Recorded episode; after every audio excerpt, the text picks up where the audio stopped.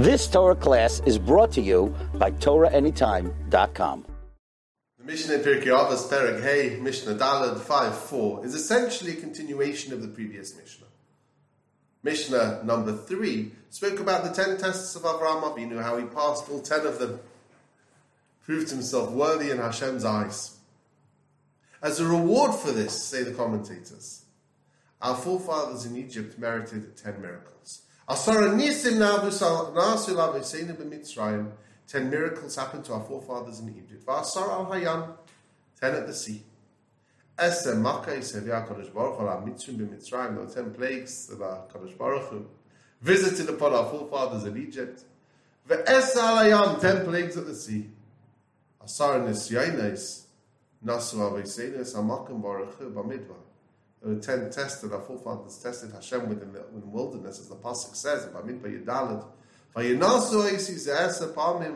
Shama B'Koilin. You tested me ten times, and you didn't listen to my voice. What were these ten miracles? You read through the Torah, you don't see ten miracles happening to the Jewish people, to the Bnei Israel in, in Egypt. Therefore, the Mepharshim explain that these ten miracles were the fact that we were not smitten by the ten plagues. Torah goes into great detail about each and every one of the Makkahs. And the Makkahs spread throughout all of Egypt. And therefore, by rights, we also should have been affected by them. Except that every single Jew was protected from these quote unquote natural forces that have come, obviously, from supernatural means. Protected with Hashgacha Pratis, with divine providence.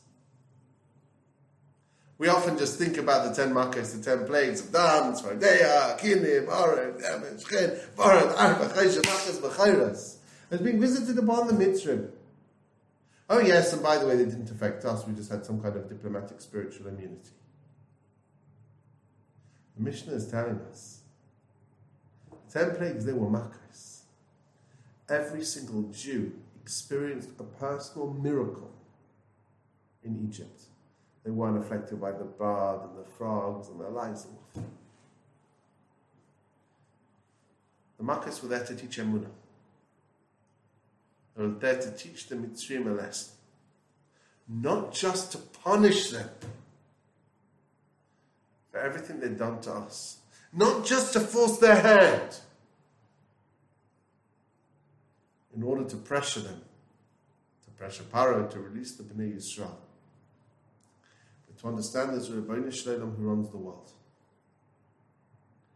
And therefore, the fact that the Jewish people were exempt from each and every one of those makkahs was teaching them a lesson in Emunah as well. We see the stark contrast, for example, where the blood turns to water, they have to go and buy water off a Jew. Suddenly they start to learn about the special nature of Klal Yisrael. This is really what Geula is all about. It's not just about the nations of the world receiving their comeuppance for everything they've done to us during Golus but rather appreciating who on earth they've done this to. The special nature of the Jewish people, our close relationship with Hashem, the Hashgacha with which He protects us. Something to bear in mind. And that's perhaps why Rosh Hashanah, Yom Kippur, when we daven for the Geula, we talk about not just Kvod Shamayim, but Kvod Yisrael, the honor, the glory of the Jewish people, which is such an important message when we talk about Geula itself. You've just experienced another Torah class brought to you by TorahAnytime.com.